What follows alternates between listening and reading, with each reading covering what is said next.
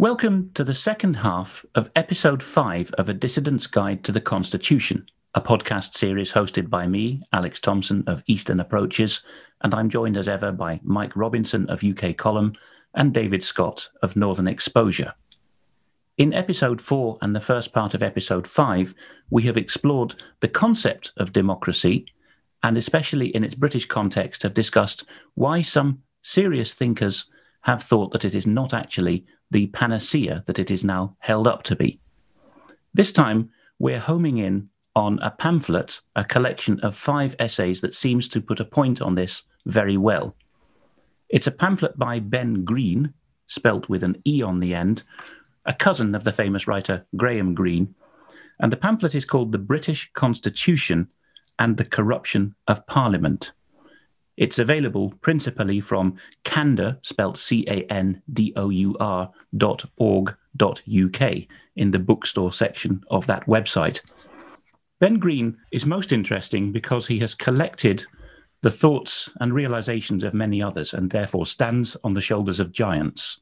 To give a one minute potted biography of the man, he was a pacifist in pre war Oxford went over to Germany and became very disillusioned about the goings on between the Nazis and those trying to get away from them, which gave him some idea of money powers behind the national powers. He was locked up as one of the victims of the notoriously unlawful Defense Regulations 18B. He challenged that because MI5 had failed to provide grounds of reasonable suspicion that he was in contact with the enemy, harming the war effort, but a shadow hung over him for the rest of his life, and he was unable to conduct business with quite the success that he would have done otherwise. It turned out that there was a lifelong grudge held against him by Maxwell Knight, Britain's chief domestic spy master of the time, notorious as the man who was M. Towards the end of his life, Ben Greene wrote the essays which have now been bundled together as The British Constitution and the Corruption of Parliament. And the takeaway from that if you would like my one sentence view, is that he's realized there is no ethical, probably not even a lawful basis in Britain for ministers of the crown continuing to sit as members of parliament. And he has begun to see that there is a problem with the party system itself, because once you have voted for a party bloc, it presents all its pre cooked decisions to the people as what the people voted for, the popular will, you're only getting what you voted for, so stop complaining about the tyranny and the loss of liberty that we're foisting upon you. But, David, I think you have a summary in five points of what you took away from Ben Greene's writings. Yes, I mean, they were very interesting. And the, the some of the quotes were extremely striking. The, the essays overlapped quite a bit, but that actually served reading it as a pamphlet to just reinforce the points and helped the main message uh, sink in. So my my takeaway was as follows. Now you you might disagree with some of this, but here's what I noted down having having read uh, his work. Point one: Britain has no effective constitution, just the arbitrary power of Parliament. Point two: the French revolutionary idea that the will of the people is the ultimate authority rather than the law of God is what created this system. My point three the old idea of Parliament as a conduit for the people to be represented to the state and a brake up on the state has become Parliament is the state.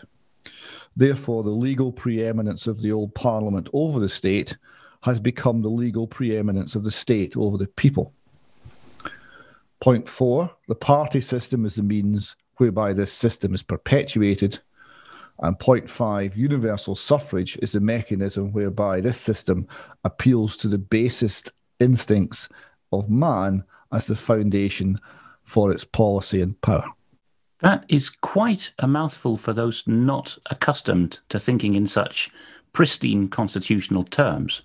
But I think anyone listening to that fairly will conclude that a trick has been played on the British people at some point. We're going to try to work out what the essence of that trick is. At any rate, it seems to be that we are being sold one thing and given another. We're being sold, for example, the idea that the people want a certain package of policies.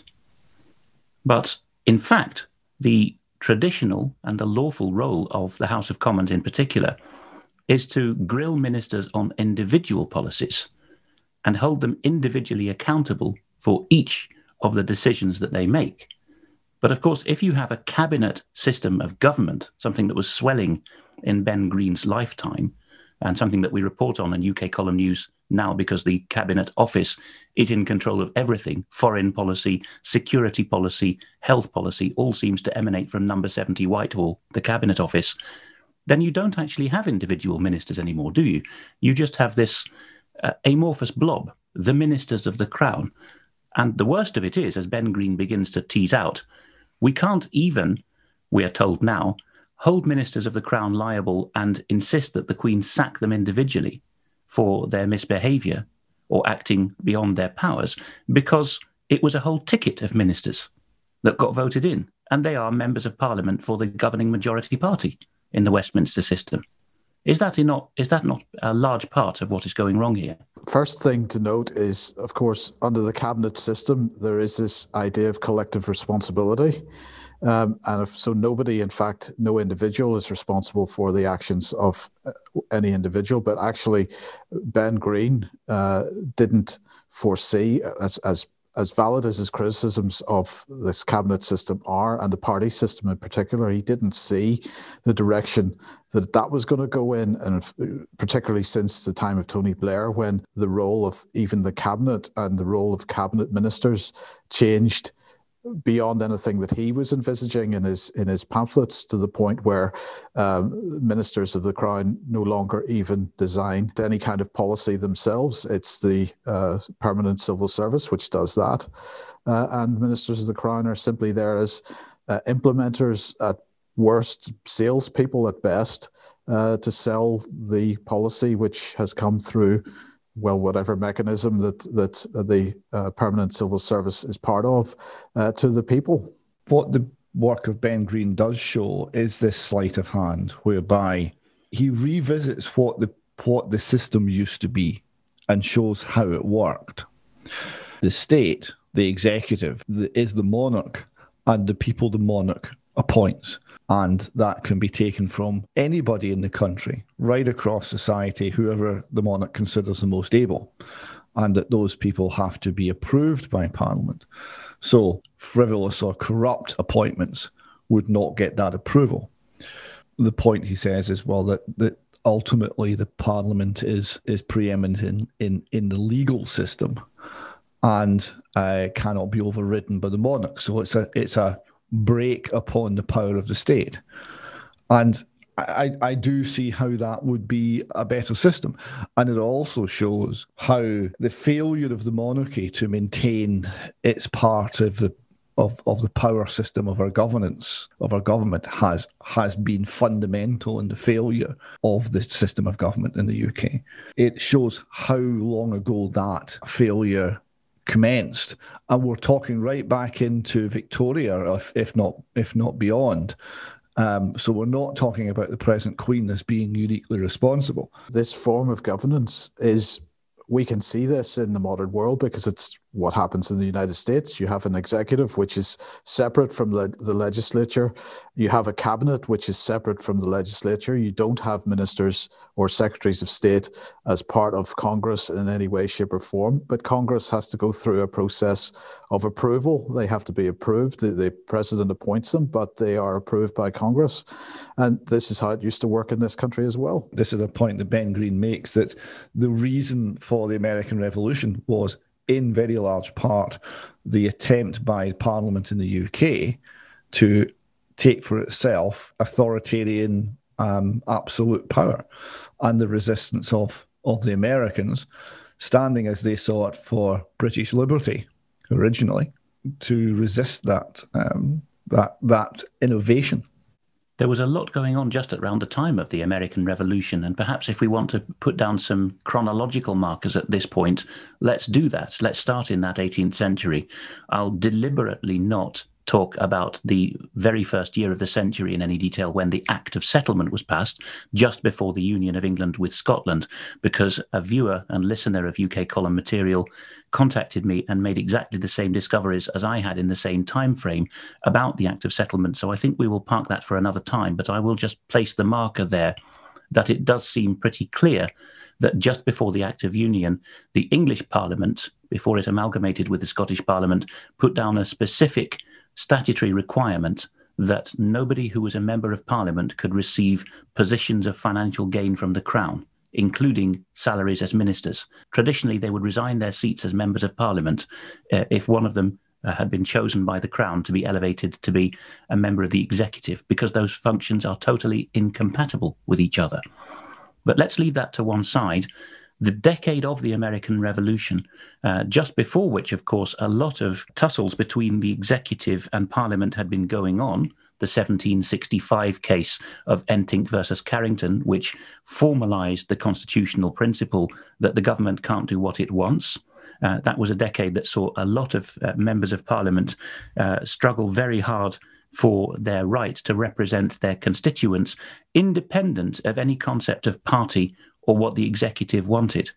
Uh, and some of them ended up as, as cause célèbre. So in 1770, at the state opening of Parliament, William Pitt took up the cause of a Liberal member of Parliament uh, to whom he was fundamentally politically opposed and said, We have just in our own lifetimes thrown off absolutism of the king the divine right of kings under the Stuarts, and now we seem to be replacing it with a divine right of parliament, not his exact words, but a summary of his uh, very impassioned speech in January 1770.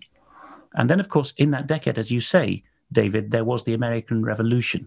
Now, fast forward a century, things going on behind the scenes we're not very well aware of, but early in Queen Victoria's reign, this does seem to pick up again.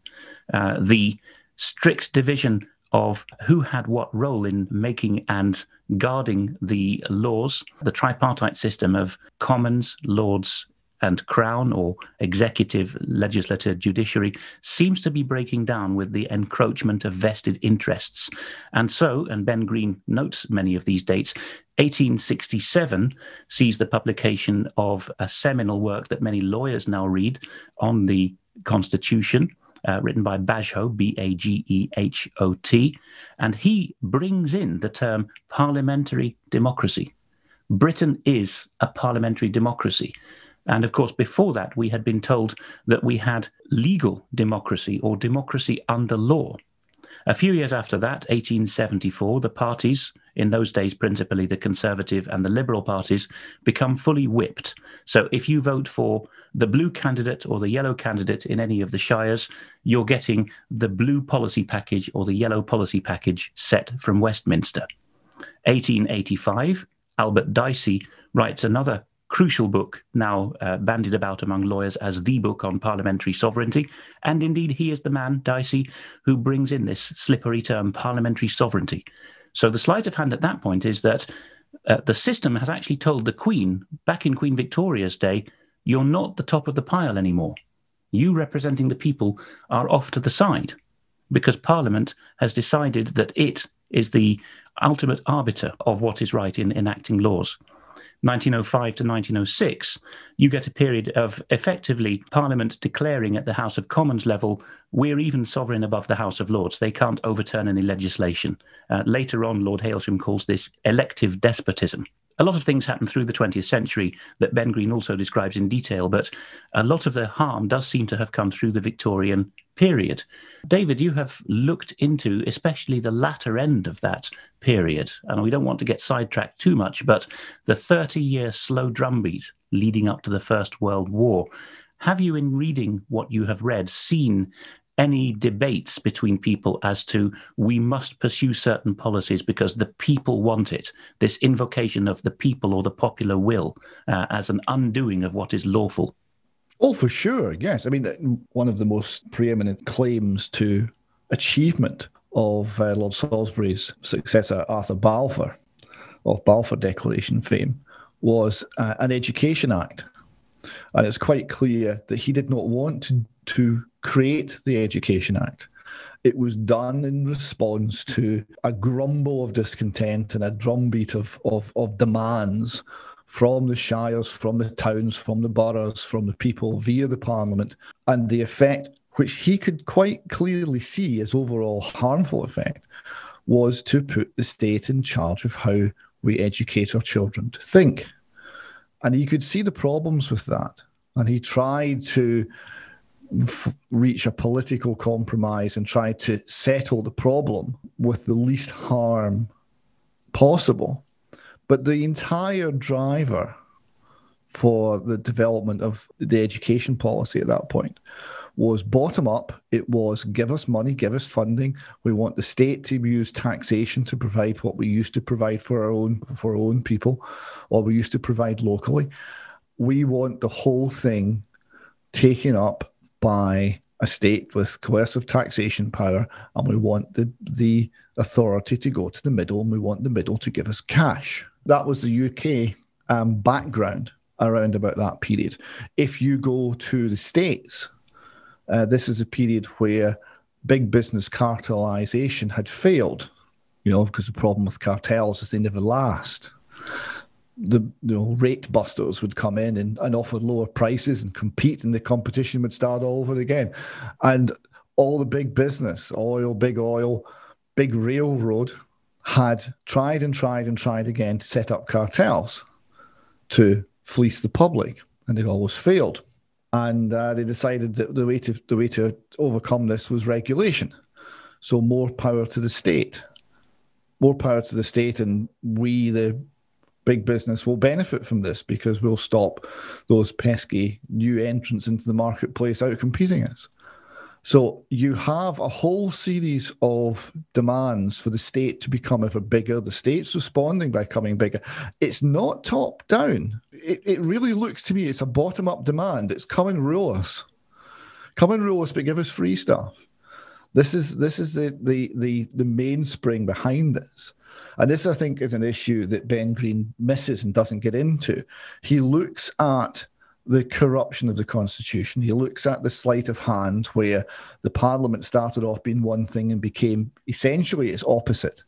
He looks at the, the system whereby parliament becomes tyrannical and the nation declines. And he looks at the national decline that's overlapped with this. But he doesn't really ask the, himself the question why? What's the what's the mainspring actually driving this forward?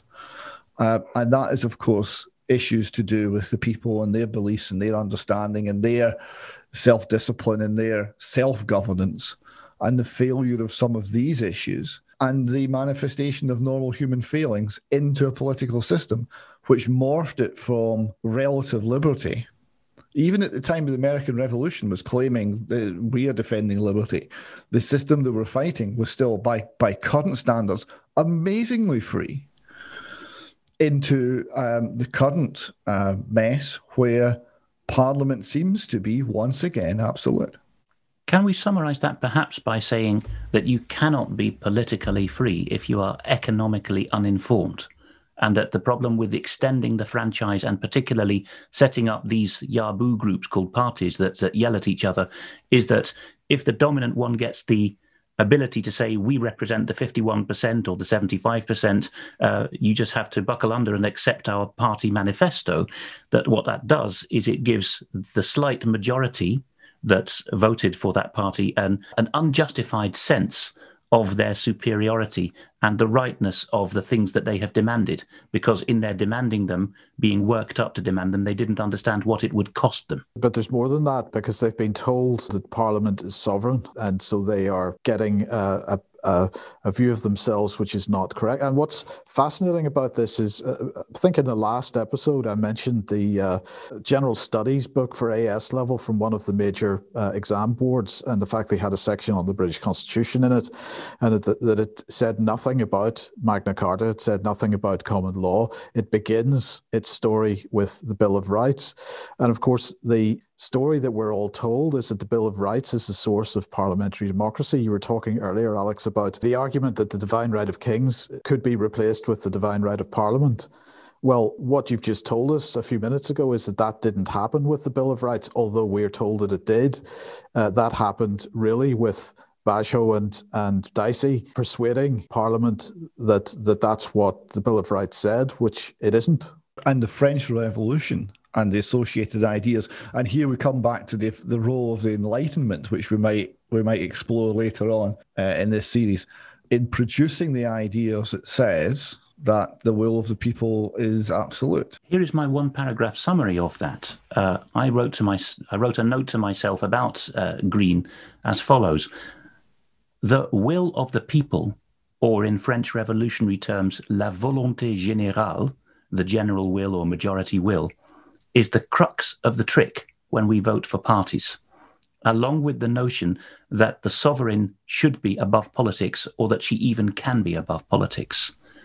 To claim this is not actually to elevate the Queen to some echelon of Victorian pageantry, as Walter Bagehot and Albert Dicey made us imagine in their books, 1867 and 1885, when they said that she was now actually just there for dignified show. But actually, to do this is instead to make the Queen, our representative of our sovereignty, subordinate to what? To an invisible political machine. And uh, stating the obvious, perhaps, but usefully so, Ben Greene does say in the first of his essays that the party system's first loyalty is to itself. Whenever you call an entity into being, its first interest will be self preservation and self extension, won't it? What follows then is the role of, of the average member of parliament has become one uh, not of representing the will of his constituents in Parliament, but of representing the party to his constituents. And this is uh, a pretty fundamental part of the problem. What one of the aspects I thought Greene made very clear and a point he made very well was was this issue of what's happened to uh, the monarch and the monarchy. To, to quote a short piece uh, of his work here, he wrote, uh, This new principle of English law and government marked the rejection of the cardinal principle of the historic English constitution, by which all authority, including the supremacy of Parliament, was subject to God and the law based upon the process of judicial reason and consent. This fundamental break with the constitutional past was, however, obscured by the retention of its forms, institutions, and ceremonies. These symbols of our historic constitution were described by Bagehot as the dignified parts and retained only, quote, to excite and preserve the reverence of the population, end quote, and thus to disguise what Bagehot called the efficient parts by which the new constitution actually works and rules. So, what he's describing here, that's end, end quote, what Greene's describing here is counterfeiting. Right? We're, we're giving something the appearance of the original system and actually changing it is counterfeit. So the entire system was counterfeit from mid 1800s, early 1800s. It does appear to be, and we've got to the pitch now that the decade just past, the 2010s, has seen the Cabinet Office, the latest repository of this trick, basically the, the guardian of all the Crown's powers that have been shuffled off and salted away, this Cabinet Office has now come up with a de facto codified constitution for the United Kingdom. It's called the Cabinet Office Manual. Interestingly enough, it had a precursor in the New Zealand civil service because New Zealand uh, is, in fact, one of the uh, the purest preservations of this trick. It doesn't have the bulk of Canada or Australia uh, to have occasioned uh, demands for uh, a proper codification of the, the Constitution. So much is still done there by precedent. Uh, the power is absolute in the hands of the Cabinet Office in both New Zealand and in Britain. They are perhaps pristine examples of the trick in action. Uh, and so at this point, ministers can't even assert certain things about what Magna Carta, the Bill of Rights, or other constitutional documents require because the Cabinet Office manual will say, no, the precedent and the, the custom is that you do things this way. You can resign in that situation and context. One other aspect to this that should briefly mention, perhaps, and Greene does, is, and, and Greene praises this, and I, I take a different view. He says the greatness of the English achievement in the past has been based on the readiness of a people to be guided by empirical considerations. So this is English empiricism.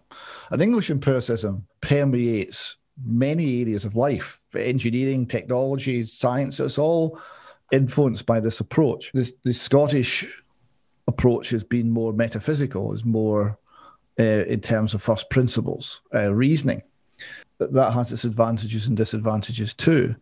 But I think if you are following a, a, system of empiricism without looking at a guiding idea, it can develop a, a horrible momentum of its own, whereby anything that works, however imperfectly, is seen to be justified and correct simply because it works. And this, of course, is the Blairite Revolution that Mike's been reminding us of. The slogan that's been behind that revolution, and over on the continent where they lag a bit and, and copy Anglo American policies, you still hear this phrase is what works. Let's take a what works approach. Uh, if cajoling uh, people to send their children to school by threatening them with jail time works, then let's do it. Hang the law, the law can catch up with it later. And in the second of the essays in the pamphlet, uh, in a thumbnail sketch, Greene does actually identify what went on just before Queen Victoria. There were, of course, popular grievances. Uh, this was the age where, where there was lobbying for reform. Uh, not just of the franchise, but reform of many things. And as Greene correctly identifies, the roots of that thinking was neither English nor Scottish, but foreign. It was French revolutionary liberty, equality, and fraternity thinking. And the party in England that came into the ascendancy after 1832 to ram this through was basically not just English empiricists, they were Benthamites. They were devotees of J.S. Mill and Jeremy Bentham, who simply regarded uh, people as uh, atoms, as, as fungible concepts. If you've got one, you've got the other.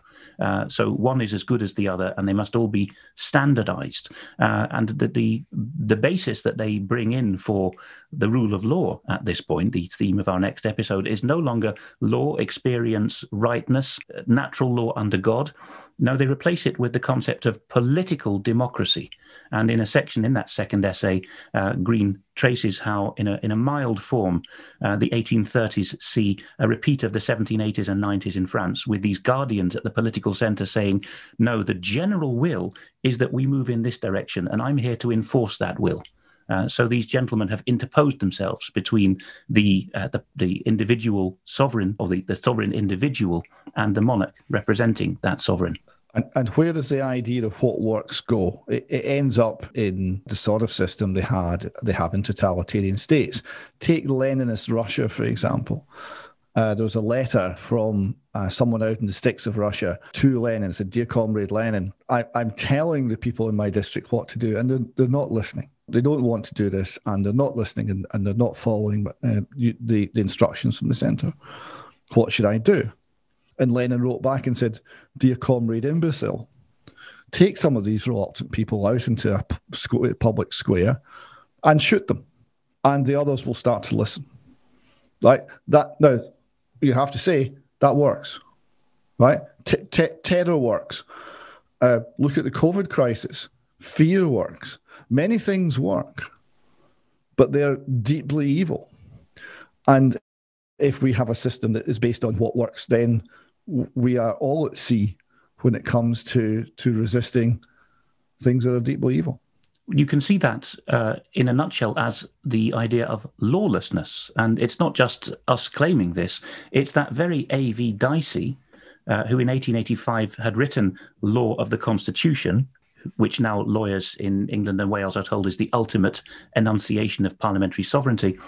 Dicey then 30 years later, just as the First World War is breaking out in 1914, writes that there has been a marked decline in the ancient veneration for the rule of law in England over those last 30 years. The quotation from Dicey is on page 23 of Greene's pamphlet.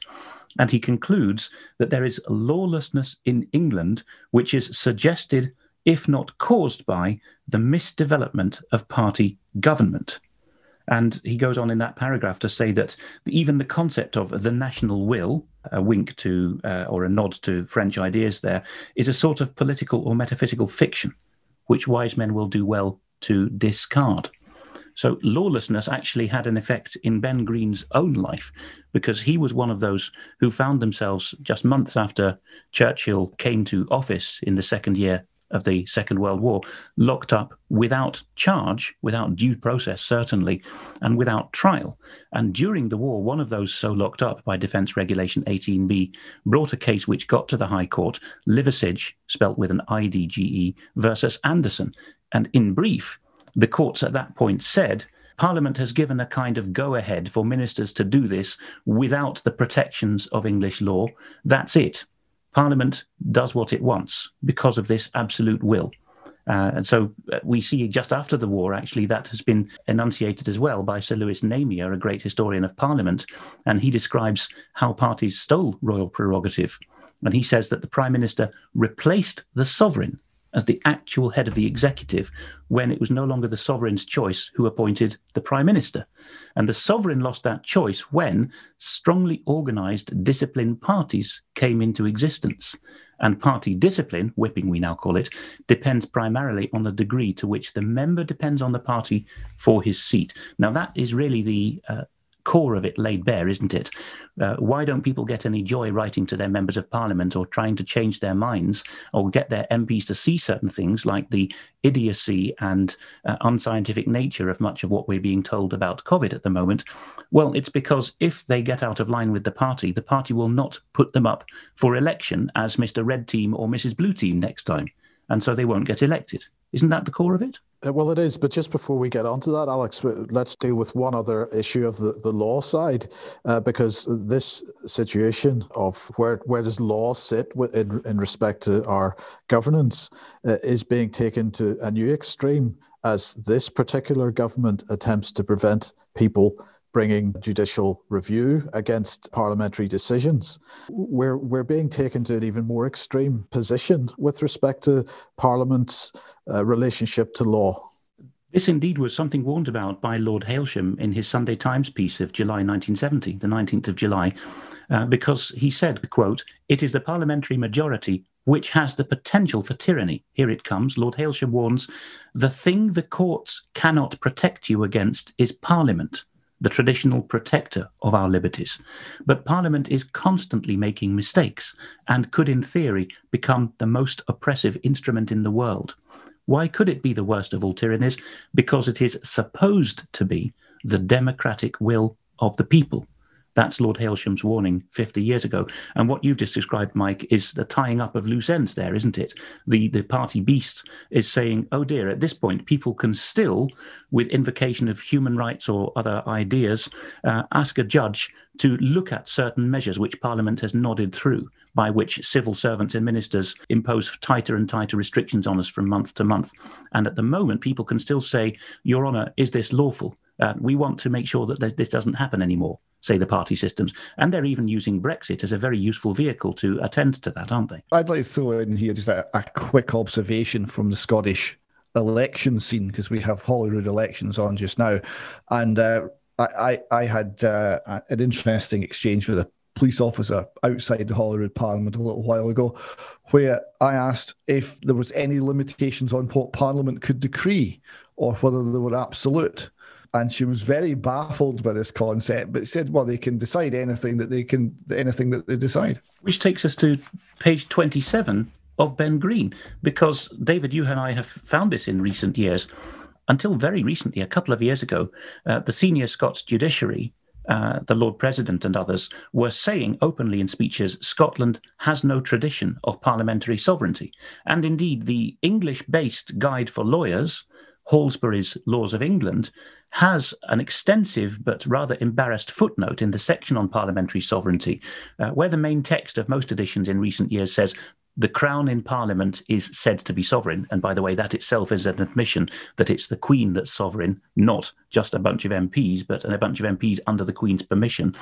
Uh, the footnote to that says, not applicable in Scotland, in some version of that. And indeed, uh, page 27 brings out that the uh, document the, the doctrine of parliamentary sovereignty was actually first mooted by a Scot, indeed the Scot, who was arguing against William Pitt in 1770 and insisting that Parliament can do what the heck it likes, including throw out an MP who did things the rest of Parliament didn't want him to, to do or say. But Lord Mansfield, crucially, is a Scottish Jacobite, and he's one of these Scots who runs away and becomes Lord Chief Justice of England and an active member of the government of George III, well known to our American listeners. Uh, so what he brings out there is that Lord Mansfield Mansfield, perhaps hiding behind this this safe cloak of uh, I'm a uh, I'm a prudent Scot, is ramming through ideas which at that point in the ferment of France and Germany were leading to the French Revolution. And uh, that ever after, we're presented with that as a fait accompli and as an English idea, which it never was. Uh, the, the, other thing I've noticed from the Scottish election is uh, a, a, rhetorical trick that the SNP party, the Scottish National Party, constantly use. I mean, constantly. And the rhetorical trick is to say, is to compare Westminster or Boris Johnson or some minister of the Crown with the will of the Scottish people. Right? They never compare Holyrood and Westminster because that would go badly. They compare Westminster with the will of the people. And the implication, unstated but suggested, is that we, the SNP, are the will of the people. They are somehow not like other politicians. But the the the trick is based on the fact that people do realise that the Parliament, Westminster, etc., are not defending their interests or representing their views. And it's a suggestion that you'll vote for us and that will change. Now, that the second part of that is, of course, a lie. But the first part of it is based on a truth, a realization that people have that Parliament is not representing them, is not defending their interests, and a, and a loss of respect um, that people have for for Parliament. And when they had that respect, it was actually the Queen, or in previous generations, the King, directly appointing the ministers, wasn't it? And instead of the idea that the ministers must command the support of a majority in the House for the policies that they were going to ram through, which had been cooked up by a party system in a back room, it was that ministers would continue to have to appear in Parliament, not being members of that House of Commons, and defend their policies. And the role of the MPs in that arrangement was holding the ministers to account on the basis of the coronation oath. Are you governing us in accordance with our laws and customs? As per the coronation oath. And the Act of Settlement for that point insisted that no MP could be a minister. And uh, in future, probably not episodes of this series, but in, in future productions, I expect we'll be going into chapter and verse as to how that was undone sneakily. Uh, the monarch and the monarch's advisors, for that is what ministers are, minister is a Latin word meaning servant, must be free to say individually what they think uh, is the right policy. And when they come to the House, they're actually being put on trial in some way. I remember that I had a Twitter exchange when I was on Twitter with Chris Bryant, who's held to be one of the great constitutional experts in the House of Commons, uh, a Labour MP from South Wales. And I asked him the simple question after he brought out his two volume history of Parliament Is Parliament a high court? And he replied with this, the two letter tweet, no. But uh, SA2 of Greene's pamphlet goes into this at length that the whole point of Parliament, the word itself means a place of discussion, is that Parliament is the grand inquest, the high court of the land, the enforcer of law and lawfulness, not lawmakers. This term, which has come over from Congress, where even in the United States system, it's not lawful. This is the third episode where we've been concentrating on the subject of democracy and its ills.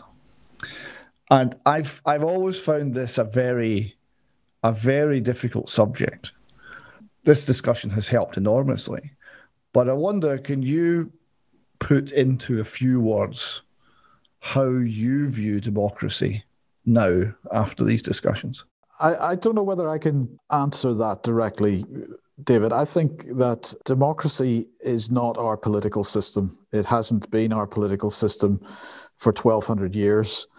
Uh, in that sense, the people have been sold a pup um, they've been told that, that what we had was was not democratic and therefore it was not valid. Um, and we've been told that democracy is uh, the only way forward. But if we look at how we are attempting to export or what we're trying to export to other countries with the name democracy, if we look at what is being sold to us to, to us at the moment and, and the way that we are uh, the way that democracy is being implemented. And covid is the perfect example of uh, to show how, how it is actually being implemented. Democracy in the modern world equals despotism. I would endorse that. I would say that democracy is uh, a theft and removal uh, at least in the form it now exists in britain uh, of what we used to have uh, because the freedom of the elector that was so bitterly fought uh, through the whole of the 18th century uh, to have his chosen person in parliament, which people were prepared to be jailed, exiled, and even threatened with death for, that's no longer there. Uh, because the choice you now have, particularly in the English shires at a general election, is not between men and women who stand up and say, vote for me on this uh, set of promises uh, to be your obedient uh, representative, but they say uh, they turn up and say, "I'm here for the blue team, the red team, or the yellow team." The freedom of electors enunciated specifically in the Bill of Rights has gone, When we get to ministers too, they have had that umbilical cord uh, dependency on the crown, which itself depends on the people under God, cut, so that the ministers under a democracy are no longer actually there saying, Your Majesty, I think we can do this lawfully or that. They come to the crown uh, or even the parliament at, or, or even the prime minister now and say, uh, My advisors and my uh, tame lobbyists and my civil servants say, I must do this, otherwise my neck's on the line. So we all have to do this. So the idea of government ministries in particular has become utterly unlawful under this incarnation of democracy uh, because the appointment of ministers has been stolen from the crown and therefore from the people by this means. We have to return each ministry transport, finances, education, and the rest to the Crown each time that the incumbent resigns or is expelled from that office. And I think also what we have lost in democracy is common law control of statute. The famous claim uh, made by Hartley Shawcross and others, and uh, used as an example by Ben Greene in his life, that it would be uh, legal maybe not lawful, but it would be legal to murder all blue eyed babies if Parliament so decreed tomorrow. That is the nub of the problem here, uh, because the common law would say this is obviously contrary to natural justice and it would never get through. But where Parliament has stopped being a common law hearing, uh, of proposed bills.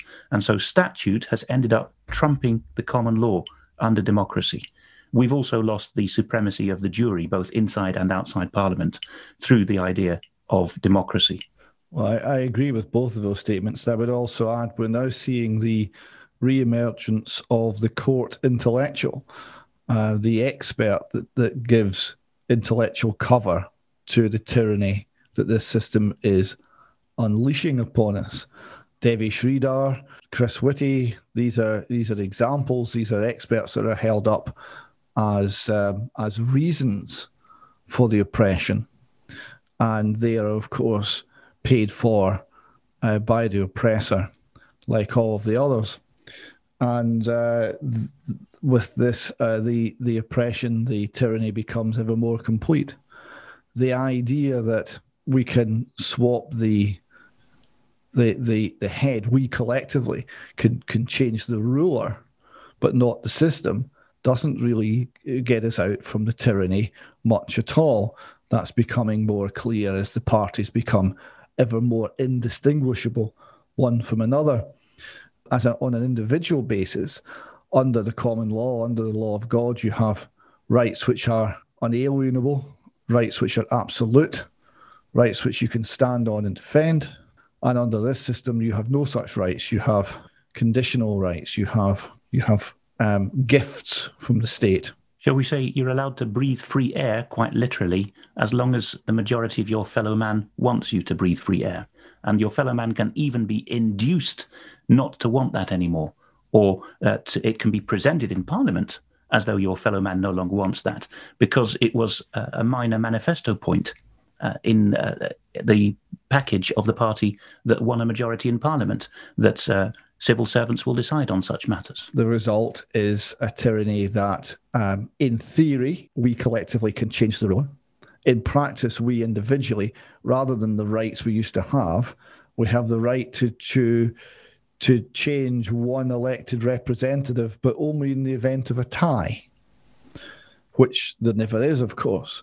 So the individual has no power at all and increasingly no rights at all other than those gifted by the state. So we move step by step into serfdom, into slavery, and the intellectual bodyguard for this movement is is the idea that says, "Well, you voted for it. This is what you want. This is the will of the people, and the will of the people is absolute. So the tyranny is absolute. Well, that's okay because the will of the people is absolute. In essence, parliamentary sovereignty has whittled down the three estates of the realm to just one, the Commons. And even that isn't 650 people anymore. It's a single will. It's down to the cabinet office and it's down to whoever steers the cabinet office through the civil service. And it becomes ever more opaque and ever more tyrannical. And with this, we are fooled. And of course, we have been here before uh, in the 1650s. I expect that when we get to the historical series of the podcast, we will talk about this at length, the Cromwell era. But you did have the abolition of both Crown and Lords. uh, at that point, even though there were not modern parties or universal suffrage. And it led to just the discontents we've been outlining. And sadly, the only way that the system could go from there on in was military dictatorship, uh, which we don't want to see repeated this time. But that's the end of this episode. Uh, the natural progression now takes us on to questioning what it is that constitutes law and lawfulness. A.V. Dicey, at the end of his life, made this little noted uh, admission, a mea culpa, that he had ushered in lawlessness in England. So it behoves us now to look at what the law is in this much claimed phrase, the rule of law often mentioned in the same breath as democracy. Uh, British values and imposed on the rest of the world by Britain and its allies are democracy and the rule of law. So join us after we have put in some extra material as part three of this episode for episode six in due course of this podcast, which will be entitled Rule of Whose Law?